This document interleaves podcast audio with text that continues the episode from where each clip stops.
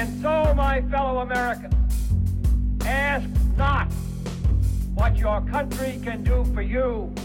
Ask what you can do for your country. In the councils of government, we must car- guard against the acquisition of unwarranted influence, whether sought or unsought, by the military industrial complex. that we can, and so help us God, we will make America great again. What's up, guys? Welcome to another episode of the No Gimmicks Podcast. I'm your humble host, as always, Brady Leonard. Hopefully, you guys had a good weekend. Um, I mean, hopefully, you had a better weekend than me, a uh, registered Republican who's also a uh, Pittsburgh Steelers fan. So that that's how my weekend went. but hopefully, you guys had a good one. Uh, great show today. I was joined by my friend Brad Devlin. It's always a great time talking to Brad. We uh, you guys know what we discussed today. Do I really need to say it? Uh, we kind of did a, an analysis of, of where we are, how we got here, and, how the heck we're supposed to move forward um, with all the craziness happening in the world right now. Uh, guys, before I get to Brad, please follow us on Twitter uh, at No Gimmicks Pod. Uh, for as long as Twitter exe- allows us to exist on their platform. Uh, but for the time being, we are on Twitter. Follow us there. Um, I would say follow us on Parler as well, but Parler is now dead. Uh, so I won't mention that one. Um, and guys, please uh, subscribe on iTunes, SoundCloud, Google Play, Spotify. Uh, I don't know exactly how many people listen to this podcast because Apple doesn't really give us a lot of uh, stats on, on the iTunes side, but I do have all my my analytics from Spotify, SoundCloud, all that stuff. For my estimation, basically only around a third of the the people that download the show every week actually subscribe on one of these platforms. Um, so definitely subscribe. A lot of you guys probably wait till you see it floating around Twitter uh, to know when we have new shows up. They ain't gonna work. Who knows when Twitter's gonna kick me off? So please, guys, so you know when I upload new podcasts, please subscribe on iTunes, SoundCloud, Google Play, uh, Spotify, wherever you get your podcasts. Please subscribe, and guys, please do consider uh, supporting us monthly over on Patreon if you like what you're hearing and want to get involved. Patreon.com/slash The No Gimmicks Podcast. Without further ado, the great Brad Devlin.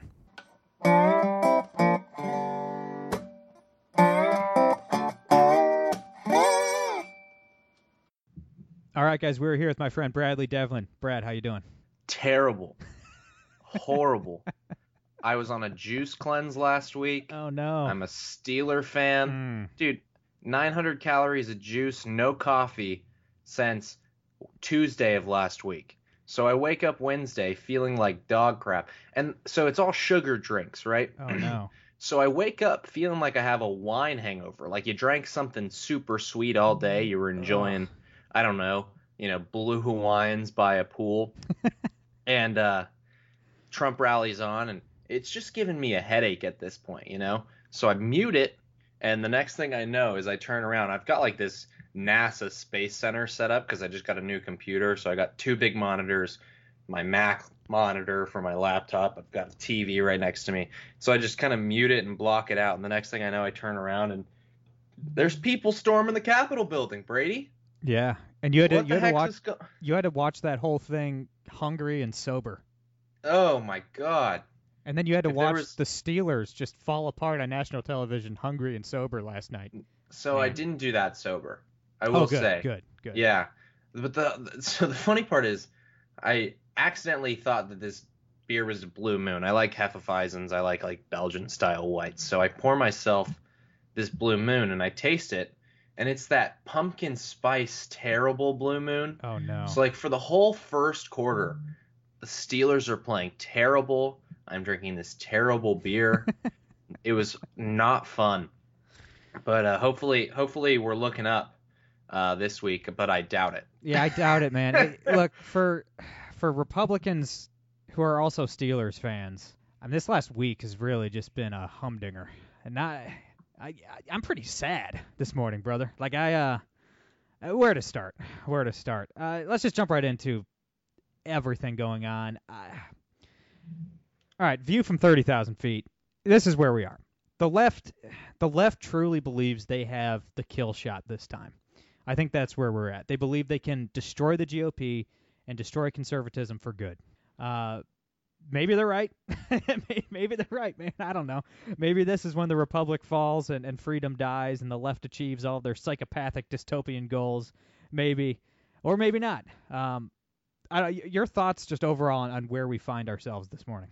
Well, if you were the left, why wouldn't you take the shot? Of course. because a lot of Republicans right now are trying to appeal to the left's better senses, appeal to the left's, you know, uh, love for the institutions that are the United States of America. Yeah, since when?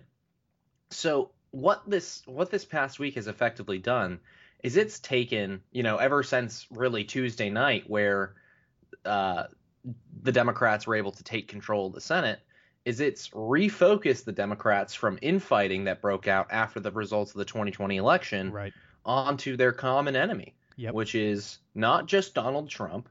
It's the Donald Trump supporter who doesn't necessarily buy into, and I'm not talking about the Donald Trump supporter that attended the rally and stormed the Capitol, right? This goes for any Donald Trump supporter who doesn't buy into their cultural program. So if you're the left, you have a better shot than ever to take to take it. Like I don't see why you wouldn't try to raise a new point of order to create a new Senate precedent to get rid of the filibuster. It, because people on Wednesday, those disgusting domestic terrorists who, you know, barged their way into the Capitol building and rioted and looted, uh, gave them the impetus to do, just that. They they're saying now, oh, you're worried about, you know, minority rights as in minority of a political or cultural minority. You're worried about minority rights in Congress. Well, a minority just tried to storm the Capitol building. So why wouldn't we make revisions so that the rest of us are, can be protected against these crazy lunatics? Now the problem is, me and you are included in those crazy lunatics. And people aren't realizing this yet. And I see so many Republicans on the media who want to come out and strongly condemn this. They're well intentioned people, right? Trey Gowdy. I love Trey Gowdy. Trey Gowdy came out and said that the president incited this riot. Now, there's one thing to say that the president created the pretext and the conditions by habitually lying to his supporters that he had the good on voter fraud when he most definitely did not. There's that. And then there's what the Democrats are saying. And the Democrats mean incitement in clear legal terms. And we know this from the articles of impeachment that they just drafted, which cites incitement as the high crime and misdemeanor that Donald Trump is guilty of to remove him from office. So even though Republicans want to come out and strongly condemn uh, all the actions on the, uh, that that unfolded uh, at the Capitol building, right, the rioting and the looting, they're going to the step that says Donald Trump incited the riot, and the left is taking that as yes, that is a, a criminal standard established by Brandon B. Brandenburg v. v Ohio, Brandenburg v. Ohio that they're going to try to follow through on. So I'm not ever going to say that Donald Trump incited the violence. I will say that he created the pretext, that he laid the groundwork, Yes. that he he ra- he rallied all those people up into the emotional state where they could be capable of doing something like that. Yes. But he was not issuing the directives. And I think that we need to be really, really clear about that because we were really, really clear about this over the summer that there were millions of peaceful protesters execute, you know, mm-hmm. exercising their First Amendment right. And then there were the rioters and the looters. We made, we took the time to make that separation and make that very clear. The right, the left wasn't going to do that with the Capitol Hill folks. We knew they weren't going to do that, but the right is now buying into that line from the left, and it's kind of regressing the GOP to where we were in 2010 and 2012, consistently on defense. And uh, part of that is is their own fault, and part of it, of course, is the fault of the president. Yeah, I mean, of course, I I guess we should go back to last Wednesday since uh, my Wednesday episode came out right before seconds seconds before uh, everything went down on Capitol Hill.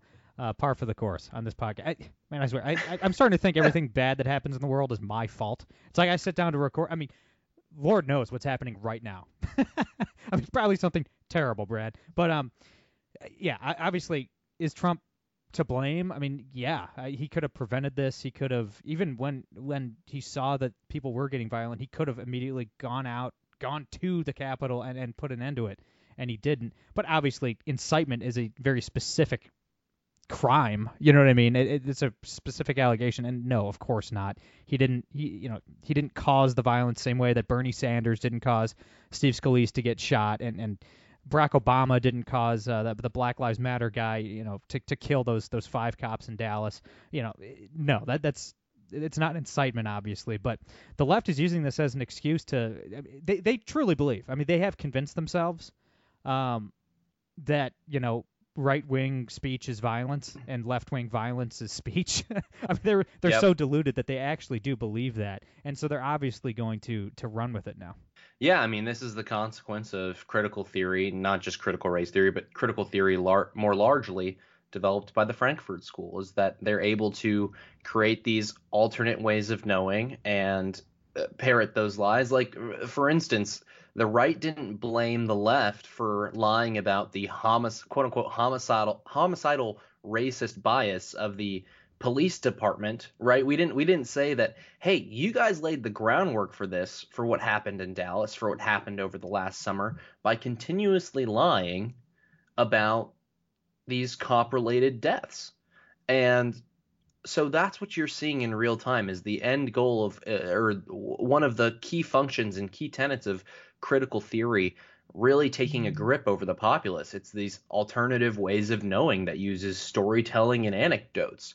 So right now you're going to have the left drum up this narrative this uh, this false narrative about 75 around 75 million people in the country who ended up voting for the president in the November election, and most of whom don't support the president's challenges of the election, and most of whom have condemned the rioters in the most extreme terms, more extreme terms than the left ever condemned Oh, of the rioting and looting that happened uh, over the summer. And and so that this is what you're seeing. You're seeing the consequences of the right losing the institutional battle and the cultural battle and the battle over language, which is even you know culture is upstream from politics, but language is upstream from culture. So the Republicans have lost the battle on on both of those fronts in in culture and in politics for the last 3 or 4 decades and you're seeing that come to bear.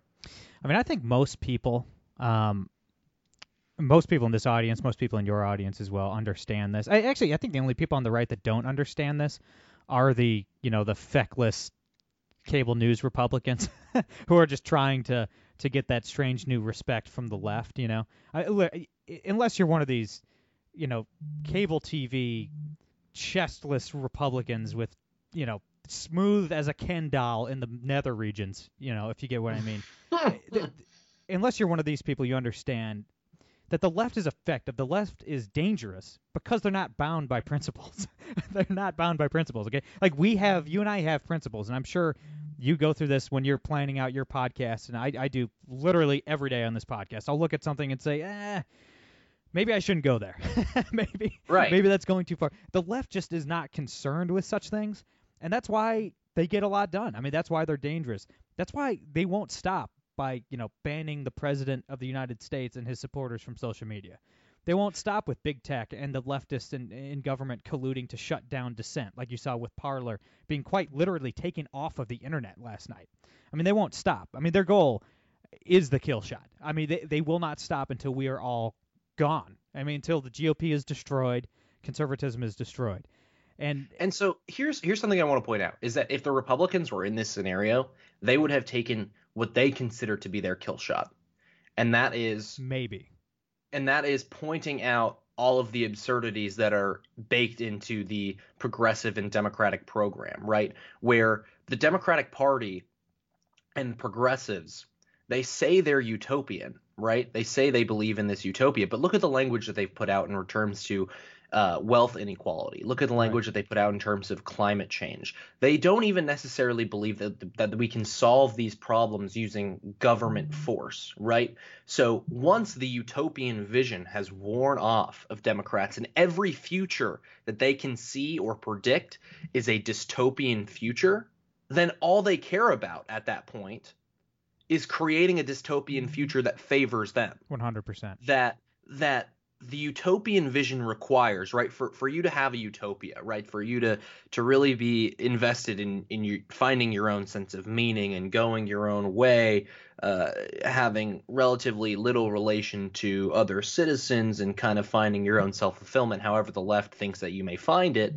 Um you you have to have strong institutions in place that are so trustworthy that people don't even bother thinking about them all that critically or all that hard right if you finally say okay every future is a dystopian future then all decorum about the importance of institutions in the United States goes by the wayside. And so you can you can really take the French Revolutionary zeal, which was was partially utopian, Right. but say that now every single institution that we build can be temporarily can be temporarily or permanently altered however we may see fit in order to fall through on this dystopian vision that we have for the future. I mean, it, it, and and Parler is a perfect example of that, where all these big tech col- companies colluded in the wake of the Democratic Party announcing exactly the chairman that will be pro- like the chairmans that will be proctoring uh, exactly what happens in big tech companies. In order to avoid regulation, what did they do? Well, they cracked down on an opponent that the Democrats could get behind. Yeah. So the Democrats are cheering on the actions of AWS, Amazon Web Services. They're cheering on the actions of Google. They're cheering on the actions of Facebook. They're cheering on the app- actions of Apple.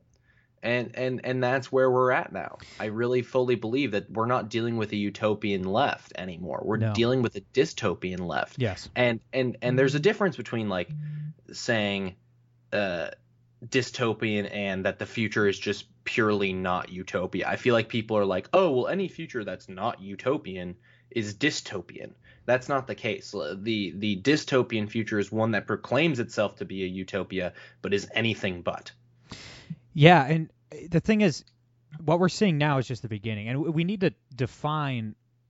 I'll, I'll let you know what what I believe the left's end game is, because it we're just scratching the surface with what we saw over the weekend. I truly do believe that, and I get that the, you know, the the the, the, the you know, cable news Republicans that lack adult male genitalia would never admit this, but the the what they want, what the left wants, takes it about ten steps further than what we saw. I mean, they want I mean, obviously they want Republican silence. They want us deplatformed, and we saw that over the weekend. But they want us physically harassed. I mean, they want us fired from our jobs. I mean, you, you're going to see a coordinated effort to get anybody who voted for Donald Trump fired. Okay, and they're they're coming for obviously being kicked off of the internet really sucks, right? Uh, it makes life pretty tough. But like, they're not going to stop with social media. They're not going to stop with web hosting and stuff like that they're coming for the banks, man. I mean, they're going to try to make it so conservatives can't bank online, can't use things like PayPal. You know, um, they're going to come for travel. You know, uh, really, I, and I know a lot of people are rolling their eyes, right? Oh no, the the left is no, they're not. They would never. Wake up, wake up! Like what? Mhm. What?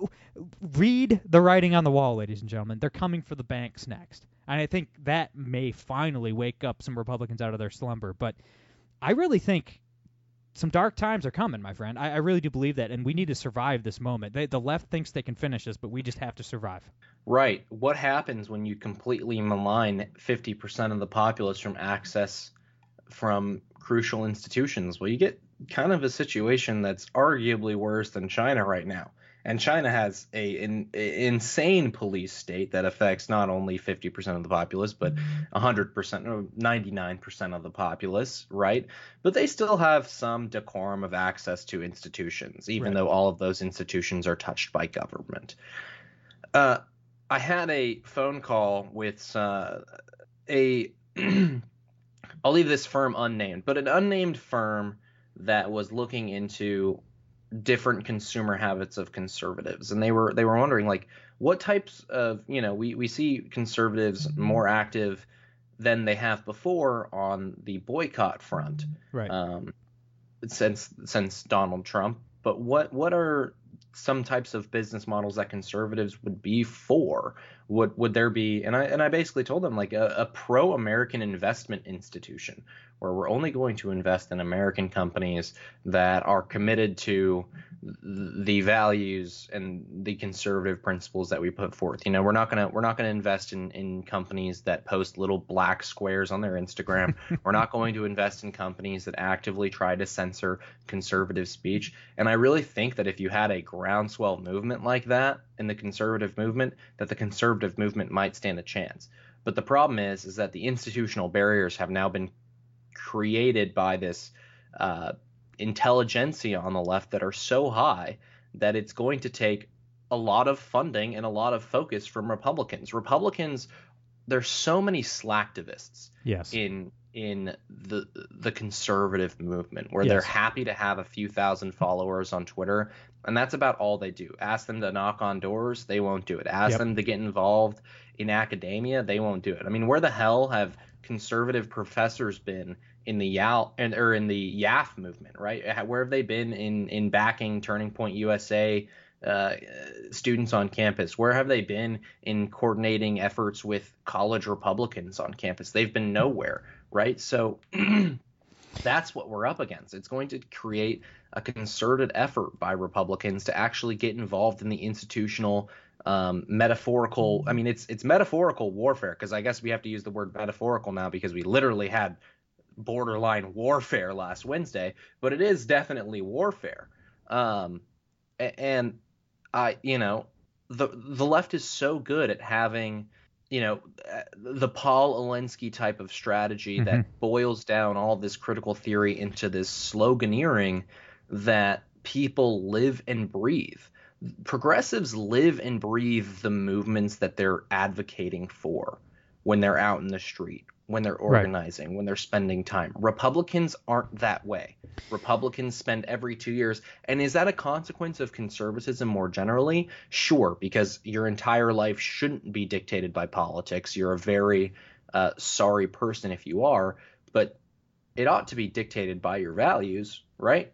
And Well, if your that's the- values are against the left or, or are not left leaning and the left is set on destroying them, then I think you need to reevaluate what you're doing in your spare time to help forward uh, your values via the conservative movement. Well, the thing is, the left is never going to lack enthusiasm. They're never going to lack motivation because, like, we are dealing with religious zealots. I mean, that's what the left is. They're a cult. It's it's th- that this is their god. I mean, they don't they don't believe in God, so they've replaced God with the state, um, and they worship the state, and they worship leftism, and yeah, man. I mean, if you if you worship something, you're you're it's not going to take much to get you riled up and knocking doors and making phone calls and donating money. And like you said, you know, there's a lot of slacktivists on the right because we aren't religious about our our politics the way the left is.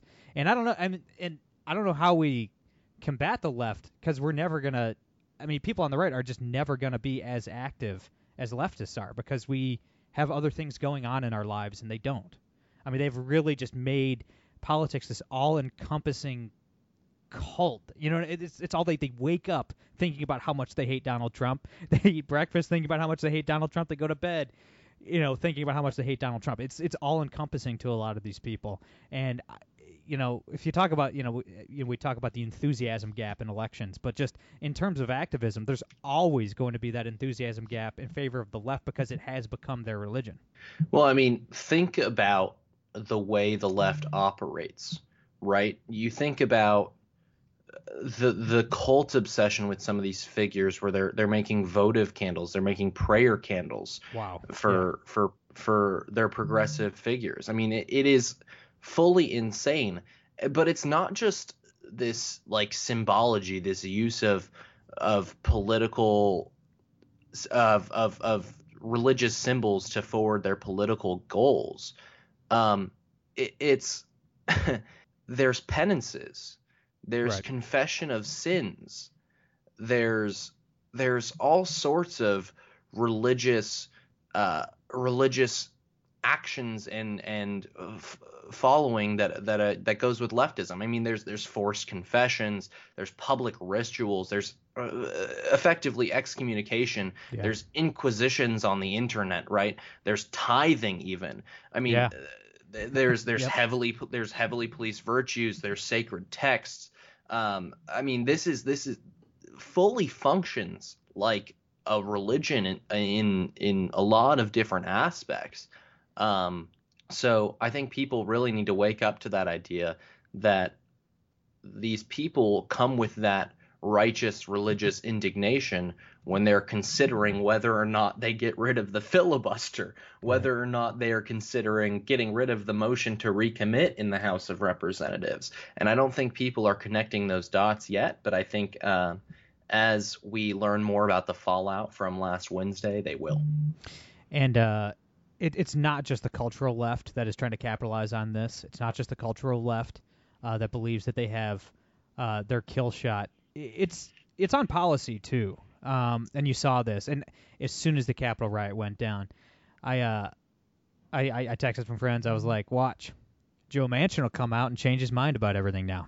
Joe Manchin will use this as an excuse to mm-hmm. vote to end the filibuster and to mm-hmm. add D.C. and Puerto Rico as states and all this stuff that he promised. He went on Fox News and promised the right. Oh, I would never do this. I'm just nice old Joe Manchin. I, I go hunting too. I'm not going to steal your guns. Well, he said yesterday that he's open to adding D.C. and Puerto Rico as states. so, Yeah. I mean, they, they, it's not just the cultural left. It's it's this incoming administration and this incoming Congress. They're going to try to capitalize on all this as well on, on a policy level. Maybe before the Capitol riot, Biden may, as long as he stays alive and, and keeps you know Kamala Harris out of the Oval Office, Biden may have tried to slow roll a little bit of his evil psychotic agenda. Not anymore. Not anymore. Uh, they're coming. they're coming with bigotry. I, I'm sure you saw the statement made by, by Joe Biden yesterday, where he said uh, his his economic focus is going to be helping business uh, businesses owned by minorities. so Right. so the federal government it will now be working exclusively to benefit people based on the color of their skin. So, so that's fantastic. Th- Talk there- about there systemic racism. Yeah, and they're com- Concerted effort Yeah. to get rid of the fourth the Fourteenth Amendment uh-huh. by the left. I mean, I accidentally said fourth. They're coming for that one too. Um, but they're they're you know they're the groundswell support of trying to pull back the Fourteenth Amendment pr- uh, protections Yep. is straight out of the critical race theory playbook, right? It's it's that racism is not a ab- aberration in society; it is the normal state of society. You only have to figure out how and when racism occurred, and so you see that logic being brought to its uh, eventual ends by trying to effectively undercut the 14th Amendment, right? I mean, California, thank God for most moderate Democrats in California because it wouldn't have it wouldn't have uh, been opposed if it hadn't been for them, but California tried to remove protections in its constitution for people to be treated equally by race in the distribution of public funds. Yeah. I mean, and thank God that the, the measure actually was defeated by a higher by a higher uh, vote vote tally or a higher percentage than it was enacted um, back in the 90s. So, I mean, yeah, I, I think that you're absolutely right about Joe Manchin. Is that now? Like I wrote this piece called uh, "What Does a GOP Nightmare Scenario Actually Look Like Now That Dems Control Congress?" And it basically is like the first step to any of this is to give Joe Manchin the farm Yeah. is to apply consistent pressure to Joe Manchin and name the state, you know, West Manchuria. You know, like just name Yeah. name the state after Joe Manchin for all that all the Democrats care. Get him on board with changing the Senate filibuster, and mm-hmm. then all routes are open, right? Then you have the ability to blow up the Judiciary Act of 1869. That would allow you to pack the Supreme Court. Then you can go after the Ju- Judiciary Act of 1891. And mm-hmm. now all of this would happen after, of course, they they reform the filibuster um, by not actually defeating the filibuster, which is is outlined in basically Senate Rule 22. So Senate Rule 22 is is basically the the rule of cloture, where you need to have 60 votes to move on from debate, yada yada. Right? Right. They're not going to have the the 60 votes necessary to completely scrap the rule or change the rule, but what they can do is that they can raise they can create a new Senate precedent right? They can use they can use reform by ruling or the nuclear option in order to do it. And so basically you have a point of order and then the chair who would be Kamala Harris in this scenario could agree to that point of order and get rid of the Senate filibuster. So after that, you add Puerto Rico and the and DC as states through House res- resolutions uh, or through congressional resolutions that are passed by simple majority votes in both chambers, even though DC would probably meet constitutional challenges. Um, I, you know, what are you going to do? You're going to wait for the Supreme Court to act. how much confidence do you have left in the Supreme Court? You know, uh, No. I don't, I don't really know how much confidence you can say is that oh, we the the, the Congress just granted DC statehood and the and the Supreme Court's going to come in and revoke that right? I doubt it. So at that point, when you add three to four more Democratic senators between the uh, you know the four senators from DC and Puerto Rico, Joe Manchin loses all its all his power, and then they move on to the Judiciary Act of 1869 and the Judiciary Act of 1891. Um, the first relating to the Supreme Court, the second relating to the uh, U.S. Court of Appeals system, and from there you move on to the $4 trillion tax hike. Then you move on to the Green New Deal, right? Which Kamala Harris has already come out and said that she'd support getting rid of the filibuster to pass a Green New Deal. So then you get on to the really big ticket items. And all of this happening at the same time where Nancy Pelosi is reforming the House rules. I don't know if you saw this because this went massively undercovered. Is that now Nancy Pelosi has said any bill that is relating to um, climate change, the exact the exact the exact uh, language is uh, measures to prevent, prepare for, or respond to the economic, environmental, or public health consequences resulting from climate change.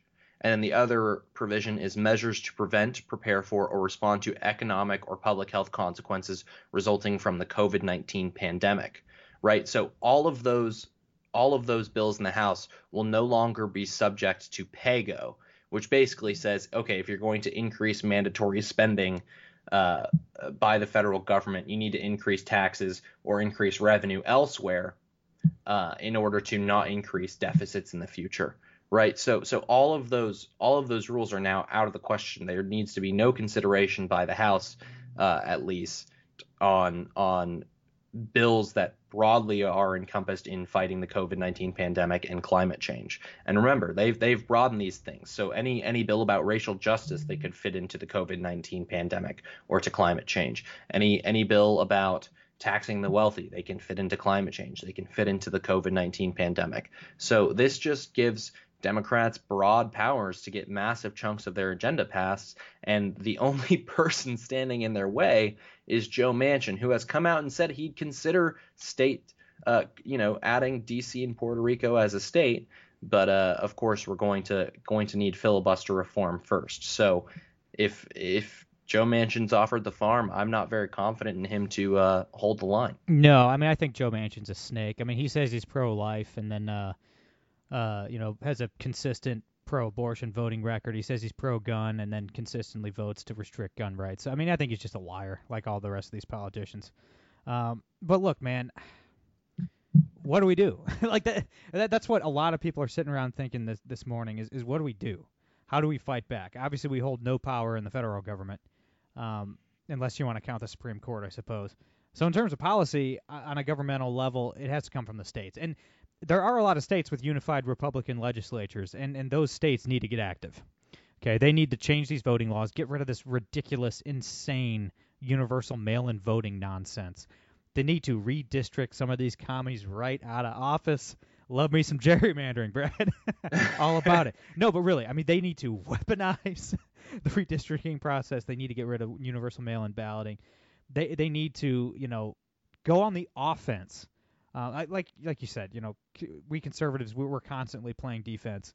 The time for that is over. We need to go on offense. Go on offense on, on things like guns, right? Start expanding guns gun rights in these states. Things like uh, you know, constitutional carry and, and, and, stuff like that. And you can even sell it to the public, uh, you know, on like a racial basis, right? Like say, you know, it's not fair that convicted felons uh, can't carry a gun, and uh, you know, America's so racist that, that more black guys have felonies than white guys. So why is the the government keeping the black man down? You know, unless unless the guy had a, a history of like murder or rape or something like that, they should be able to carry a gun. So make it like a racial issue and expand gun rights. You know what I mean? Things like that. Um, uh, it, these these Republicans on the state level have to get active, and for guys like us, I I hear a lot of people talking. You know, oh, I'm just going to delete Twitter. Right. Uh, let's just delete it. Let's get off. You know, that's insane. please, if you if you're listening to this, please, conservatives, do not delete Twitter. That's what they they want you. They want you to be silenced. Make them kick every last one of us offline. Okay? Do not retreat. Don't give them an inch. If they're going to silence you, make them earn it. Yep. Yeah, and it's kind of this it's funny political martyrdom that's happening on the right right now. And so sadly, you know, the the yeah. political the political martyrdom has uh, that's why the, there's so much grift is that like someone would have said like someone 2 years ago said something insane on Twitter, Twitter suspended their account and then they became this like figure on the right with no political experience whatsoever. right. Uh and it's like, ah, oh, Jesus. You know, like at least Nicholas Sandmann who's like uh, you know, who was treated horribly by the media, who uh, had this. Uh, you guys know who Nicholas Sandmann is, right? This The- the guy, this kid, Catholic, the Covington yeah. kid, the Covington, Covington Catholic kid, right? At least he was honest about like I have this massive following on on Twitter. I this event made me want to get politically active because I saw how these people treated me. And so what did I do? Well, I went and interned for you know Team Mitch's campaign. You know, uh, Right. Mitch McConnell's campaign. I'm not going to profess myself the arbiter or this know-it-all about conservatism and you have a lot of that type of grift in the conservative movement right now um, you brought up like kind of turning the the i don't like to racialize arguments but basically your point was is that you need to no, use some I. of I'm the just left's saying, do it you, you need to let yeah you need you need to use the left's tactics against them yes. and so, what is the left's tactics? How were they able to take control of so many of these institutions? Through a process called normalization politics. Mhm. Now, basically, normalization politics is that, like, if you can create small minority coalitions within institutions and create about, you know, make a, a fifth of that institution come into your camp, you're able to basically bully your way into power into these institutions. Now, what does that look like? Well, it looks like Google employees getting together in order to get rid of James Damore and to condemn James Damore's mem- Google memo as sexist. It looks like Spotify employees trying to organize in order to get uh, Joe Rogan to, you know, to, for Spotify to no longer carry some of Joe Rogan's old episodes.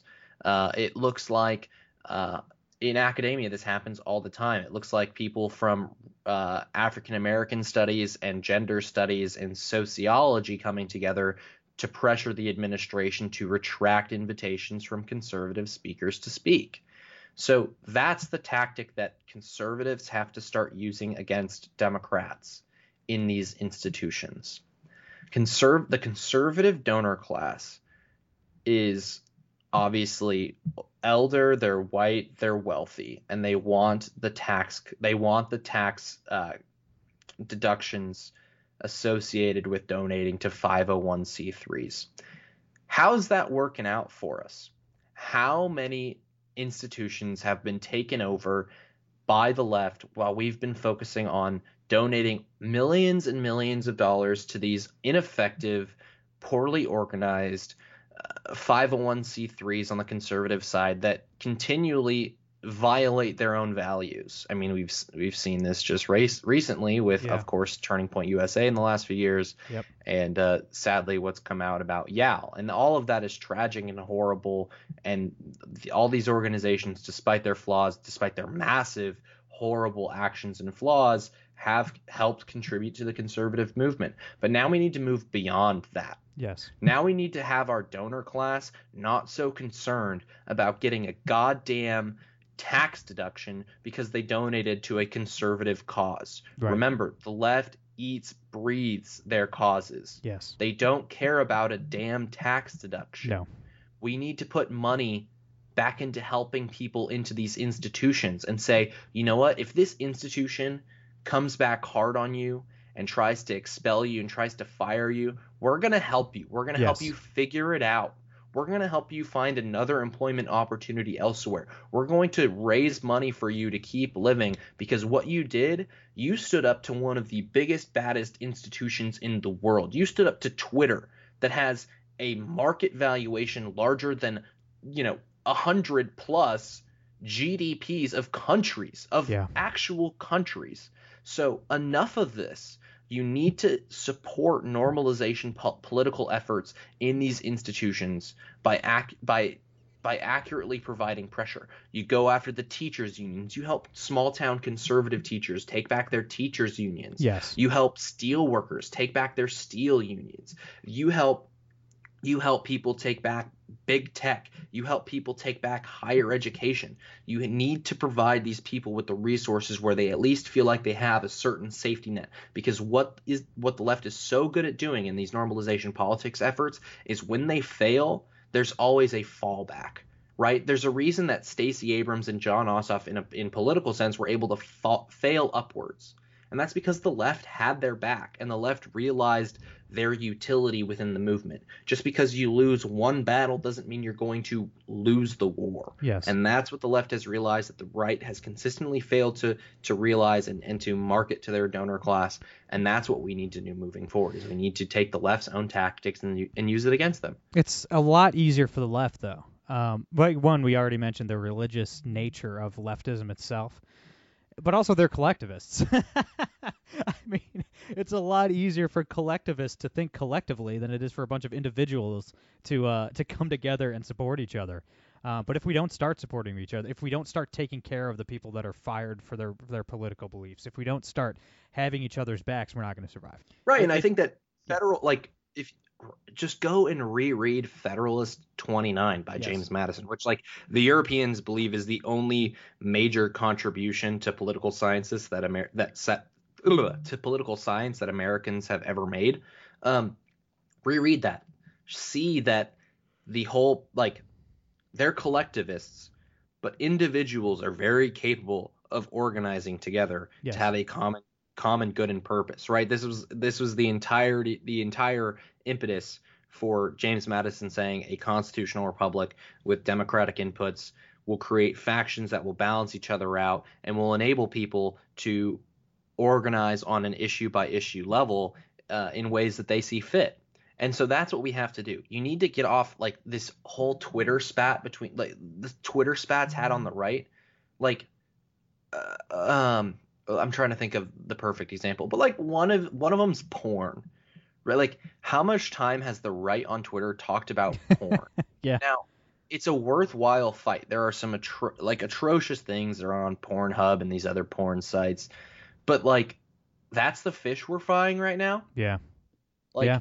I, uh, from a theological standpoint, I r- have the utmost respect for so many of the Midwestern slash cons- like truly conservative Catholics that are saying, hey, you know, some of these some of these birth control options like Plan B, um, borderline are abortion. And you know what? If that's you know if you're if you're a religious Catholic, then you know you have the right and you and you probably do believe that in many in many circumstances but uh, let's stop focusing our time on plan b and actually focus on the hundreds of thousands of unborn children Yes. being aborted every year first Yes. right Yes. let's actually focus on the things that are happening right now instead of infighting about about the the nitty gritty of our ideology. That's fun to do in our limited circles. I mean, you and I talk about it offline all the time.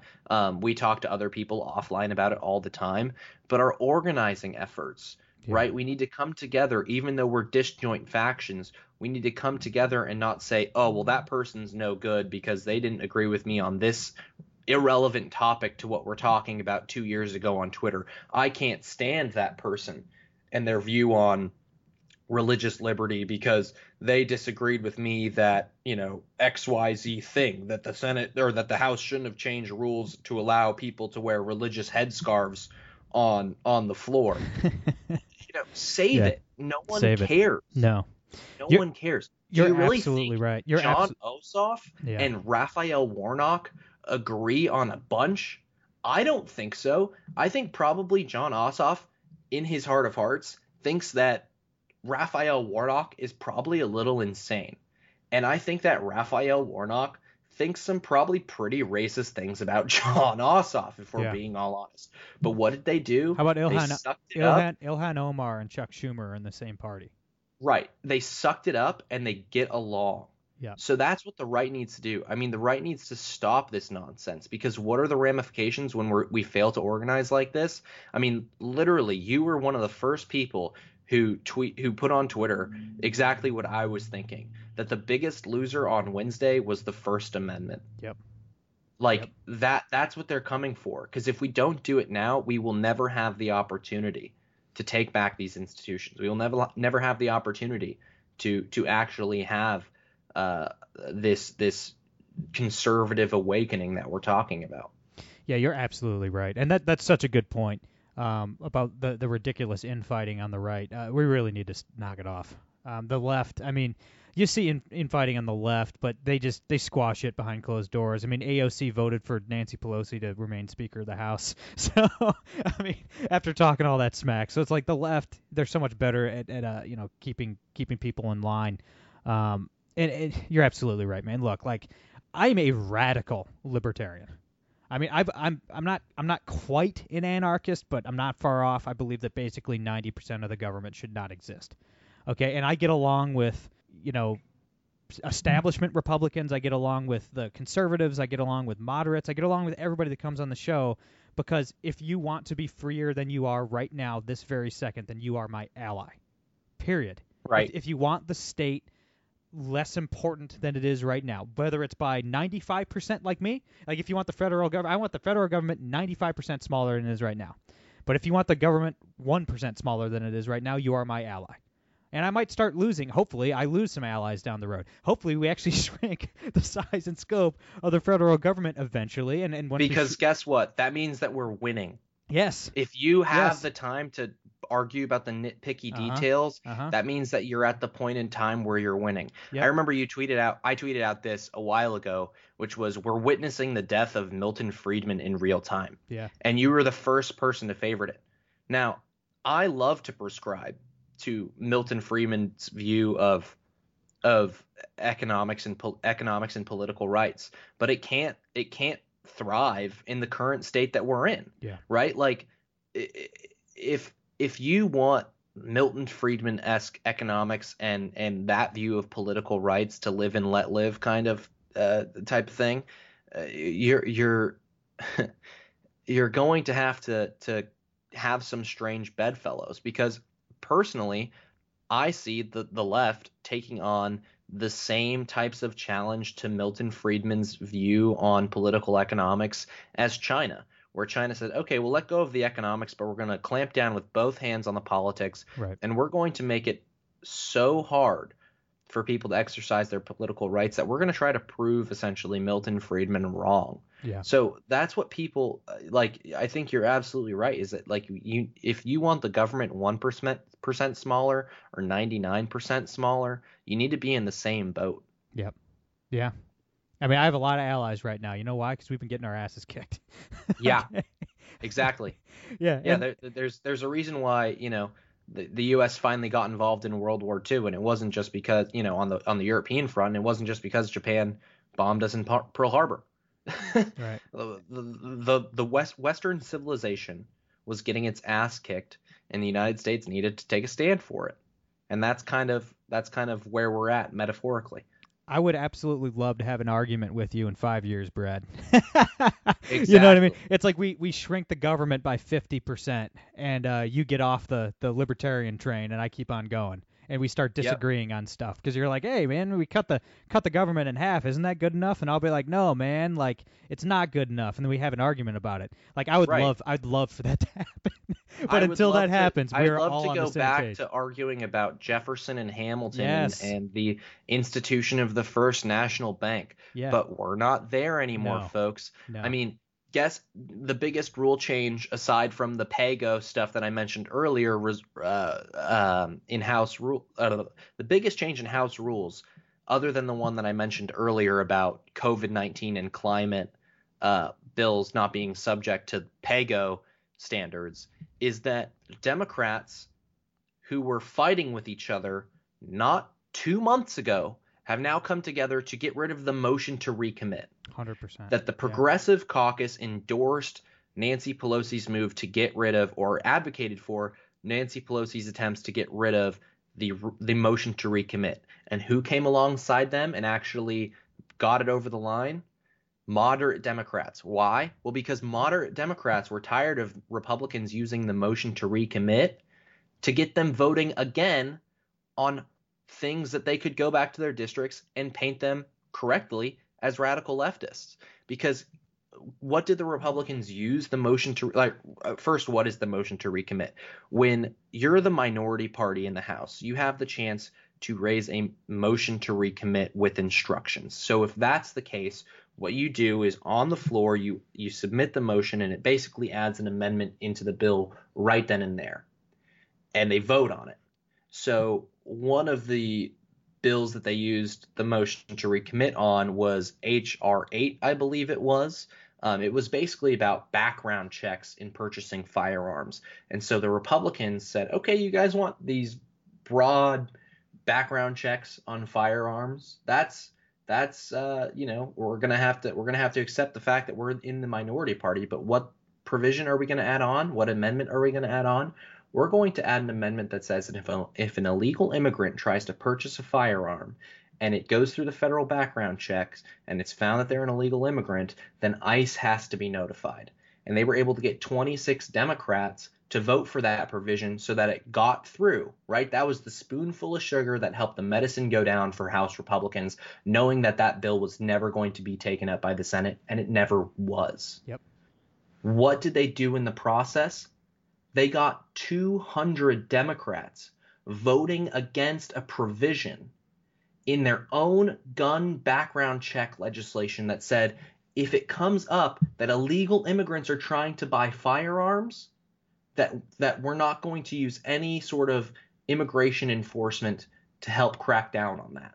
So it just completely showed the Democrats' hand and where their priorities are. And that's why the Democrats have gotten rid of the motion to recommit. Now the your motion to recommit cannot come with instructions. You can't add an amendment and then vote on it right then and there. You basically can only send the bill back to the Democratic controlled how you know committee where that bill originated from. So or where that bill was heard and read. So so that's what the the Democrats are doing in real time. The Democrats understand this uh, idea that if you want the if you want the government one percent bigger or ninety nine percent bigger, you're all on the same team, and that's what Republicans fail to understand. And and what's happened in the process? Well, we're getting our asses kicked, and they're taking every single power that they can away from Republicans in government. We get that figured out. We start fighting how the left fights, or we don't survive, and the country doesn't survive. It's that simple. Yep. Sorry, sorry for the hyperbole. Sorry to sound extreme, but it's it's the truth. it's the truth. And if you don't believe me, open your freaking eyes, ladies and gentlemen. Just look, you know, look at look at the writing on the wall. Brad, thank you so much for doing this, man. I, there was a whole bunch more I wanted to get to, but we ran out of time. Uh, I'm sure. I think we got. I think we got to the important stuff. We we did. We did. Um, so hopefully, hopefully we can expand on in future podcasts more solutions uh, to these problems. I know it's it's all fresh. Uh, it's right here. I think we laid out a little bit of what, what the GOP needs to do going forward, and we'll definitely expand on that in the future. My friend, uh, thanks for doing this. I'm sure we'll do it again soon. Where can everybody check out your show, which is fantastic, and I highly recommend? Where can everybody follow you online and read your stuff and all that good stuff? Yeah, so I'm the host of the Elephant in the Room podcast. We haven't done an episode in a while because I am out in Orange County um, quarantining. But once I get back up in DC and get all my crap moved out there, you know, I moved I moved out there in October, and then I moved back uh, for the holidays in early November. Um, so once I get all set up and established, we're gonna start be doing we're gonna start doing regular episodes again. So the elephant in the room, I'm gonna bring on some GOP strategists this year and talk about the GOP's steps moving forward and exactly what I kind of talked about today with Brady. Um, so follow me there on SoundCloud. Uh, the podcast is available on Google Play, on Apple Podcasts. Also follow me on Twitter at Bradley Devlin um, and read all of my stuff on the Daily Caller. Everybody follow Brad. He's great. That's all I got for today. I'm Brady Leonard. I will be back on Wednesday. No gimmicks.